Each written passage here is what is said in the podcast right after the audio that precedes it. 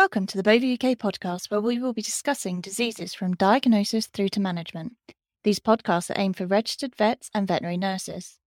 If you're listening as a pet owner, then we always advise that if you have any concerns about your animal, then please consult with your local veterinary surgeon. Today, I've got Dr. Darren Kelly. Darren has a strong interest in internal medicine, neurology, and emergency critical care.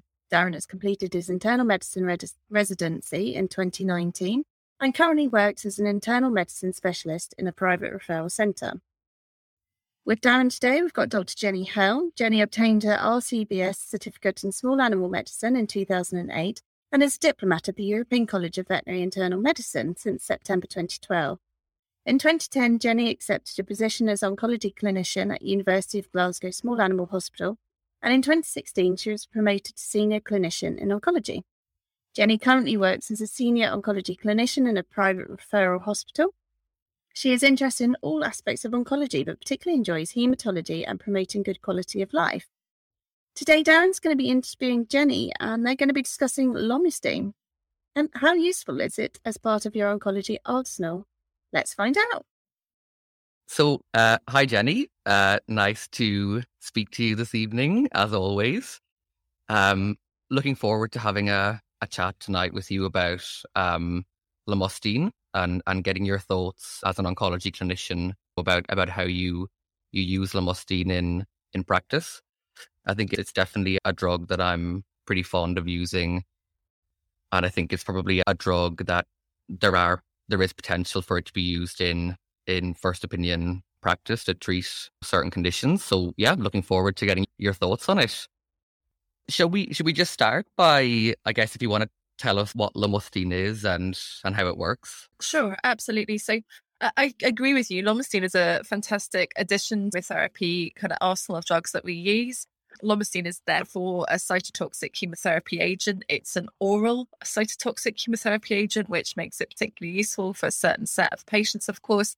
And it's classified as an alkylating agent my understanding, and I'm a practicing vet and not a pharmacologist, is that it's the mechanism of action of lomustine is not completely understood, but it, it, in a nutshell, it's is an alkylating agent which inhibits DNA and RNA and proteases, so it's cytotoxic at that level. And it's thought to be non-cell cycle specific as well, but I don't want to really go into any detail beyond that. I think for everyone listening to know that it's an oral cytotoxic drug, and I don't think you need any more detail specifically than that.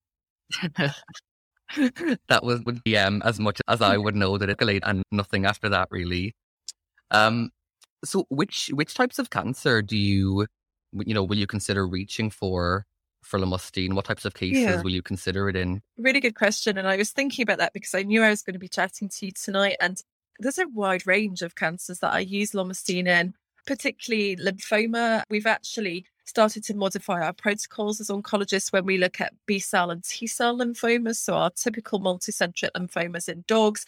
There's a lot more immunophenotyping happening now. I'm sure people are utilizing that more mm. with the mm. techniques we have to look at immunophenotyping. And certainly, I will use lomustine in our T cell lymphomas, specifically with modifying the CHOP protocol to include lomustine. I'll also use lomustine as my okay. first line for the specific type of lymphoma, which would be T cell epitheliotropic lymphoma. So I will use lomustine in that mm. setting as well. I tend to use it as my first line there. It may not be every oncologist's first line, but I guess we'll go on to later its advantages. And it's a good drug in that it's not given too frequently and it's oral. So for those patients, I think it works really well. So that would be within a protocol for T cell multicentrics. It would be for our T cell um, specific epitheliotropic lymphomas. And then I'll also use lomustine for histiocytic sarcomas, also some of our mast cell tumors as well. And sometimes it's used for CNS tumors, but I haven't used it personally in that setting for quite a while since we've had radiotherapy. So since we've got radiotherapy available to us much more in the UK, I'm not using lomustine as much in that setting. And I was looking in the literature, people use lomustine for transmissible venereal tumours as well, which I haven't seen many of, but we are seeing a few more in the UK. So I, I, guess the take home from when it can be used and when I use it is actually many situations that we're using lomustine for. And actually, the other big okay. one I've not said for lymphoma is rescue protocols for lymphoma. So people will be familiar with when lymphoma mm. patients fail their first line chemotherapy, then then we'll often go in with what we call rescue protocols, and lomustine forms a cornerstone of many of those protocols. Lots mm. and lots of uses. to, to, think about. And I've actually just started to explore using lomustine in one of our feline rescue protocols as well. So, a protocol that was written up by the University of Liverpool includes lomustine alongside methotrexate and also cytarabine. And, and that's a drug protocol that I've been using. Okay. nice. So, I guess if we FOMA in, in particular, I guess that's probably what we as referral and GP vets will see more than anything else. Would it be a fair state? We probably should be immunophenotype every case where possible so that we can tailor the protocol if, if we have a T versus a B cell. I do think so. Yes, I do. As you said there in your statement, wherever possible, there will be certainly cases where there's cost reasoning not to do it. There'll be cases where the owners are not willing to go for any treatment after diagnosis, particularly perhaps in a very, very sick, critically ill patient at diagnosis. Owners may be thinking mm-hmm. of um, options. But in the vast majority of, of lymphomas that we see, I think that we should be immunophenotyping. I think you're correct. Yeah. I, I don't know what your thoughts are, but I I find when it comes to lymphoma cases, obviously if we can uh, a multi-drug protocol, whether it's a CHOP for B or a LOP incorporating lomustine for a T cell, I think that's great. But I'm finding a lot more owners, or a reasonable number, let's say, are keen to go down a single route.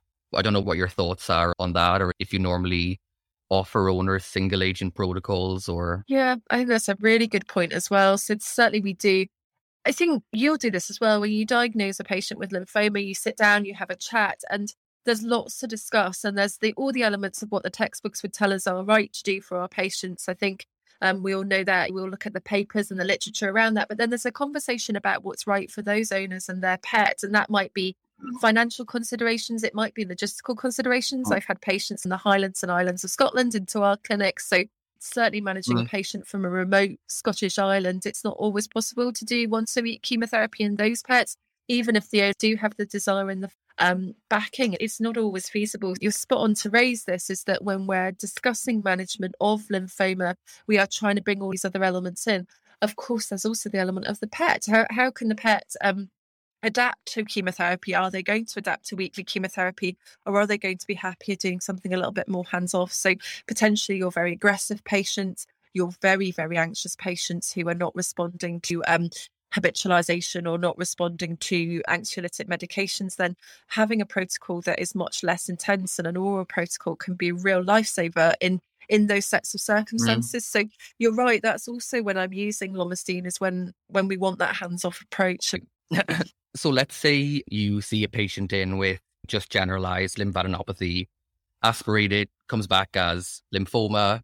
Maybe you do some immunocytochemistry or whatever, and it comes back as a T cell then I guess you have that discussion with the owners where you go through a, a multi drug protocol or a single agent, which you've just told about the, the pros and cons of, or just steroids alone. So let's say the owner doesn't want to go down the route of multi drug protocol for whatever reason, but wants to do just steroids. How how would you go about it? What kind of what, what would you do? options for that. So, uh, per conversation about the options that they have available to them, I mean, lomustine is one of those options, and it's a great option because it's oral. We have to say at this point that the evidence supporting using lomustine as a first line for lymphoma is that it can give remission, but it's not usually a very durable remission. Having said that, a colleague of mine that I worked with years ago had a couple of exceptional success stories using lomustine alone as a first line treatment. I say alone in combination with steroids, in combination with prednisolone. They had some exceptional success stories in two cases that that went away and went into remission and lived for a very long time, lived over 12 months with lomustine alone alongside steroids. The literature actually would say that the response rate is not usually that durable with lomustine and prednisolone alone. So I would explain that to the owners mm. and say it's certainly an option. The other option I would talk about quite often would be perhaps doxorubicin alone, but then again, that is an infusion. It's given as an injectable agent, and that just isn't suitable for some patients. There mm. are other options without going into intricacies. We now have rabacfosadine for our B cell lymphomas. So there are other options, but lomustine just fits that niche where you've got that oral agent that can be given at a at an interval which is not very intense, given every three weeks usually. So Jenny, you you mentioned um, earlier on that for epithelio- epitheliotrophic T cell lymphoma is you your first line. So why is that, or can you can you tell us a little bit about that? I think the first thing probably to say about that subset of lymphomas is they are traditionally very difficult to treat. They are usually quite challenging to achieve remission in these patients with uh, disseminated T cell epitheliotrophic lymphoma, and response rates and duration of responses can be disappointing. But certainly, lomustine, in my mind, is one of the single best agents we have against this disease. And usually, we see relatively high response rates, usually response rates that can be upwards of 50%, complete remission rates rates tend to be round about a third of patients will go into complete remission using lomustine alongside steroids, sometimes alongside um, L-asparaginase as well for this subset of patients. But lomustine has been my drug treatment of choice for quite a while for this subset of T cell epitheliotrophic lymphomas. So, and I have a patient actually just at the moment, a golden retriever, as many of them are, who it has achieved a complete remission, and the owners are delighted. Now, I guess to caveat there with the fact that often the duration of response is not very long. We know that usually most of these patients don't get longer than six months, but the improvement in clinical signs and the improvement in quality of life can be quite astounding using lomustine in, the, in these subset of patients. Okay. And is there any other kind of types or scenarios where you reach for lomustine, regards to lymphoma in particular, as a as a first drug? Or is it mostly just for the epitheliotrophic? No, I don't I think um, I think the epitheliotrophic. I think if there's owner reasons, yeah. as we discussed, that that or owner or patient reasons that may dictate it would be a good choice. I'm trying to think if there's anything else I would include it for our T cell phenotypes in our other multi drug mm. protocols. Mm. It's often uh, uh, included in our rescue protocols that we touched on. It's usually a feature of rescue protocols. There's not usually cross resistance with other alkylating agents with lomustine, so it's a good choice to add into rescue protocols. I think in humans there's been some cross resistance with carmustine, but that's not a drug that we commonly use. Rescue protocol, really good place for lomustine. I think I've already mentioned, but I've been using it in feline rescue protocols as well. Um, I guess actually cats are a little bit different with lomustine. They um, sometimes have some problems from prolonged myelosuppression. So we might move on to in a second talking about, I guess, what the side effects and adverse events might be related to hmm. lomustine. Mm. But cats, we can use lomustine in cats for lymphoma and can be a really useful choice there as well, simply because some cats are not amenable to injectable um, chemotherapy regimes. Cats are more difficult, I find, to um, habitualize and get used to coming for chemotherapy. Dogs are quite reward orientated. Cats aren't always that way. So they can be trickier chemotherapy patients. I'm sure you're aware of this and can need a slightly different approach. And oral chemotherapy can be quite useful for some cats. So lomustine can form a, a good place in, in managing feline lymphoma. Okay. Moving on from lymphoma for a few minutes, you mentioned another type of cancer that you'll reach for lomustine is histiocytic sarcoma. So are we talking the flat coat or the Bernese that's had an amputation for a, a periarticular tumor, or what are you? What kind of cases are you using it in? I have been using it as an adjunct to surgery or radiotherapy for sure. So those, as you say, those flat coats, those Bernese Mountain Dogs, those Rottweilers that we see with um, periarticular. So I've been using it in that setting, but I've also been trying it for the disseminated histiocytic sarcomas, but sadly those dogs do have a pretty grave hmm. prognosis. Mm. But there have been patients that I've been trying to prolong um, quality of life using lomustine in that setting. But certainly, it's yes, it's my drug of choice for using as a adjunct to surgery or other local management in, in that subset of patients or our splenic histiocytic yeah. sarcomas as well. I have seen a few like localized splenic histiocytic sarcomas that I've followed up with lomustine and they've done reasonably well. I can certainly think of two or three that I've had 14 yeah. months with localized yeah. spleen followed with lomustine. So do you think in let's say yeah. going back to the the periarticular histiocytic sarcoma, do you think all of those dogs should be followed up post surgery with some kind of adjuvant treatment or, or how do you approach those cases? I guess what I'm doing is I'm doing my staging and I'm looking at my pathology reports to make a decision. I think a lot of those dogs probably do benefit from some adjunct, but I suppose those decisions are um, are possibly better made in light of the staging mm. results, in light of whether we've got lymph node involvement, in light of whether we what we've got histopathologically, because there are some of those dogs historically who have done quite well with mm. surgery alone, um, particularly some of the flat coat papers before we utilised chemotherapy, there were some reasonably good outs with radical surgery for flat coats with periarticular, particularly, and for um, cystic sarcoma. So I base those decisions, in all honesty, on pulling together all of the information. But a lot of the dogs do end up getting adjunct lomustine that I'm managing, but I'm taking all of that evidence together, if yeah, that makes sense. Absolutely. So, what about mast cell disease then? Yeah, I was thinking about this today actually as well, again in light of coming and chatting to you. And I was thinking about when I use lomustine for mast cell disease, and actually it's not usually my first choice, but a lot of managing lomus, managing mast cell tumours with chemotherapy is probably down to personal choice. So, and because the evidence is pretty much um, there's lots of chemotherapy papers in mast cell tumours out there, but it's hard sometimes. The papers can be a little, what's the word, juxtaposed. They can say similar things or slightly different things. So um, the choices, I guess we should say, when you've got a mast cell tumour, we're often using chemotherapy when we're dealing with tumours that are high stage or high grade. Typically, high grade mast cell tumours, we will want some type of systemic adjunct. And in those cases, I tend to do vinblastine and prednisolone as a first line. But then, if that fails, I will reach for lomustine there's a lovely review actually. I was looking at it today. I've had lots of mast cell tumour cases lately, so um, so reading the review that's in JSAP, there's a really good summary of management of mast cell tumours, cutaneous and subcutaneous. I think published 2021, if I'm right, and that really summarises all of the chemotherapy literature that's out there. And yeah, there certainly are some papers using lomustine as a first line others using it after vinblastine pred but but my preference has been to go vinblastine pred first and then go lomustine but again it ties us into those conversations earlier that might be a preference, but if somebody's coming from um, a long distance, they're not going to be able to attend always for weekly um, weekly protocols. So lomustine might be used as a first line in certain sets of circumstances as well. Yeah, the same. I was, was going to say I've actually never um, used lomustine for for mast cell disease, and I, I was the same as you. It would be vinblastine and pred, but I guess it's probably like you said, it, it's probably a um, circumstantial thing, and I can I think we've probably been lucky in that the cases where I've followed up with adjuvant chemo for mast cell tumors, the owners haven't had a problem coming in weekly or then every second week for vinblastine. But I, I didn't think of it actually that if we do have an owner that that can't make it to the clinic weekly or every second week of using lomustine in that scenario as an adjuvant treatment. Yep.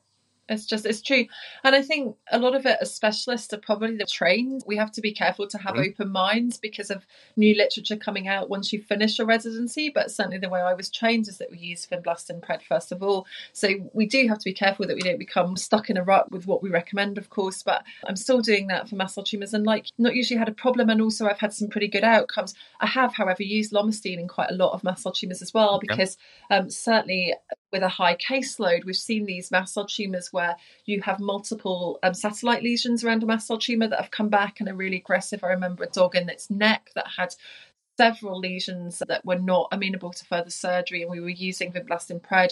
We had a failed response with that. We tried lomustine. That was a highly aggressive tumour, and we tried the tyrosine kinase inhibitors okay. as well. And we bought ourselves time, but we didn't buy ourselves a cure in that case. And we also had a lingual um, tongue mast cell tumour in a dog as well that we tried various things with. So um, it's not that I haven't used it and I don't have experience and I think it's got a place. It's just that at the moment it's not my first line. But things yeah. might change as people perform more. that makes sense.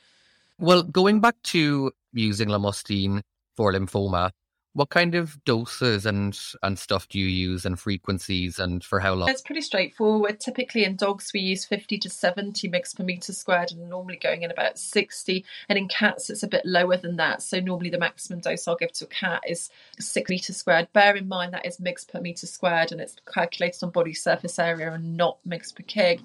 It used to be actually when I first started using lomustine that the dose range went up to 90 mm. mg per meter dogs but we tend not to do that anymore. That's usually associated with greater levels of toxicity. So actually, the tend to go up to a maximum of 70. I have given mm. 80 mg meter squared before, away with that. What we'll tend to do where I'm working currently is we'll start with a lower dose and then we'll check a nadir, check what the lowest cells is, the lowest level of neutrophils, and then we can escalate our dose if if um if deemed safe. And that's quite a nice approach. Typically for the nadir, we're looking about seven days after administration that we'll check that, but can be a little bit variable with lomustine, so sometimes a little bit longer than that. But we'll get these dogs typically at seven days, and cats back at seven days as well. But in cats, the myelosuppression can be quite prolonged, and again, nadir quite unpredictable. And it is written um, about cats that will have myelosuppression for many weeks, and that can be one of the issues with giving lomustine to cats. Can be that students will realise before we give chemotherapy, we check our blood cell levels, we check our neutrophil count to make sure it's safe to go ahead. And often in cats, you're checking that and you're finding that they're persistently neutropenic sometimes um, with lomustine. But I've got a little cat at the moment I'm seeing tomorrow, and he's actually coping really well and is able to every two weeks as part of a rescue protocol. So um, it is highly variable, animal to animal, isn't it? But that's the gist of the the doses that that I'm tending and to. do you do the whole dose escalation thing? If you start low and then if their nadir is fine and they're clinically well, will you escalate? Yeah, yeah, I will. It's not just judged obviously on the Mm. nadir, it's judged on what the owner is telling me about their demeanour and their um, quality of life at home. It's also judged on um, something that probably it's a good timely time to bring this in is um, the side Mm. effects of lomustine. So we've just talked there about how lomustine can affect blood cell levels, and of course that is um, that is always usually with chemotherapeutics that we can get myelosuppression. Lomustine can cause GI toxicity, so some dogs will have anorexia or vomiting. But lomustine can also affect the liver, so hepatotoxicity is reported, and sometimes that can be one of our dose limiting toxicities. So it might be that actually the dog escalation regarding its neutrophil count, its its white blood cells, but it might be that its liver can't Mm. tolerate that. Hepatotoxicity is a drug specific side effect to lomustine and something that we keep a really close eye on during After their first administration. So I'm not convinced it's just a, a repeat or a, a dose related thing. Yeah.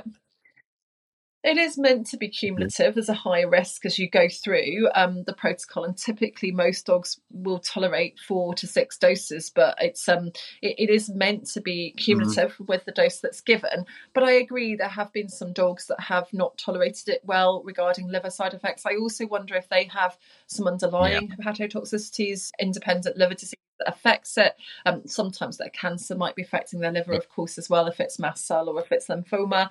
I think as well, what was I going to say? I was just thinking about, oh, that was the other thing I was going to say regarding the liver is how difficult it can be sometimes in our mast cell tumour dogs and our lymphoma dogs to really tease out whether it's the lomustine or the Mm. steroids because these dogs are often on steroids as well. So I will usually do, I don't think there's an exact science to this, but I will do my ALT activity levels and my alkaline phosphatase together. It's the ALT really that we're looking at for hepatotoxicity and looking at how well the liver's coping with its lomustine.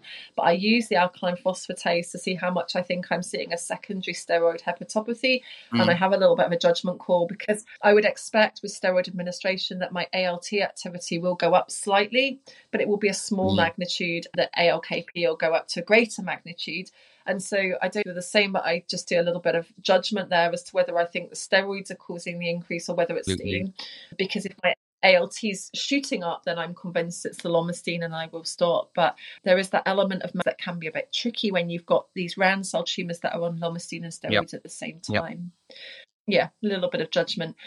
I think with those cases as well, worth mentioning that we do have some things in our armoury to try and um, reduce the risk of hepatotoxicity, and I do use um, Denamarin for all of these cases. So some form of S-adenosylmethionine and milk thistle is beneficial. Actually, speaking to different oncologists, people do different things. I do give them the full 21 for support as long as they can medicate the pet and as long as it's affordable. But other people will give just seven days after Yeah. treatment and then stop for a while. So, but I, at the moment, I'm giving the full 21 days. I don't know if that's something. Yeah, you I, I would have them on it for their whole protocol, basically. and but it's interesting that some people are doing it just for the first seven days. First week. Yeah, there's some literature where if you look in the papers that are coming out, that will be part of the protocol. It was liver support was given for some days after treatment or so. Yeah, Yeah. it is out there. I don't think we have any evidence to say what's better. We don't have anybody who's done a prospective study to say, let's give it for seven days, let's give it for Mm. 14 days, let's give it for 21 days. To my knowledge, anyway, I haven't looked for that um, recently, but I don't think we have the evidence just yet. So I err on the side of caution and given I've got I've actually got a little Westie on lomustine at for um, a rectal Okay. lymphoma, which is unusual because rectal lymphoma normally has a good prognosis.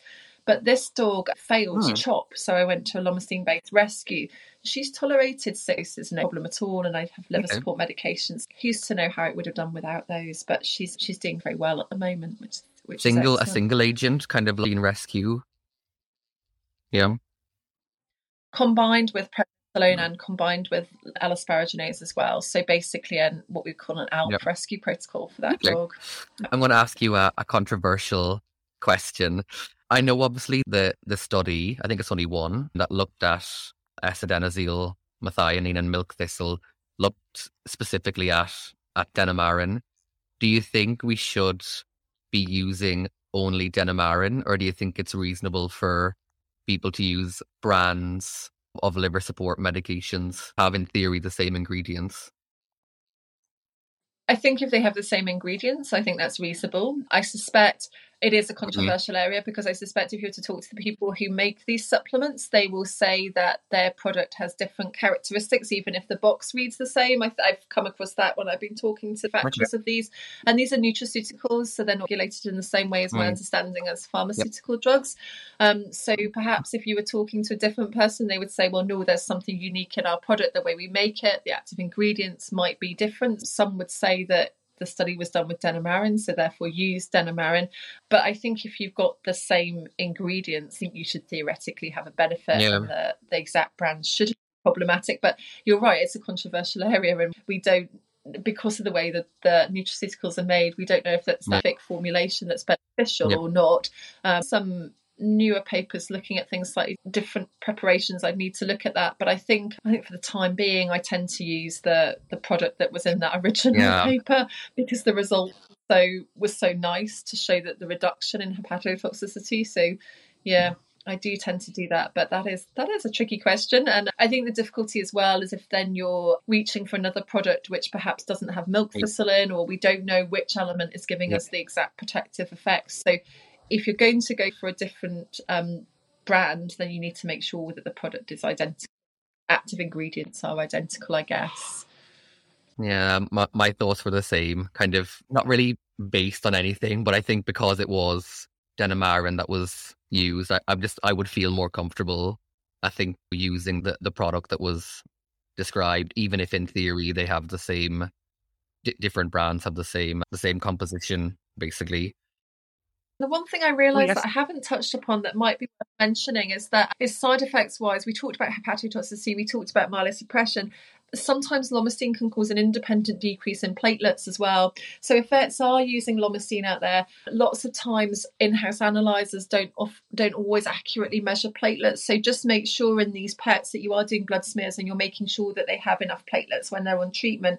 Because if you have got a drug-induced thrombocytopenia, the data show that these pets don't often bleed because of that, but that would be a reason, obviously, for discontinuing the drugs. Thinking about all the side effects that we talked about, we hadn't specifically mentioned that. So it's probably good to touch on that. You do need to keep a really close eye on platelet levels as well.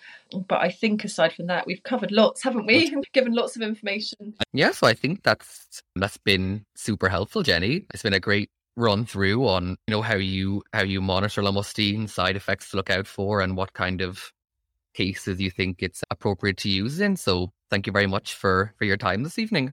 These podcasts are aimed for registered vets and veterinary nurses. If you're listening as a pet owner, then we always advise that if you have any concerns about your animal, then please consult with your local veterinary surgeon.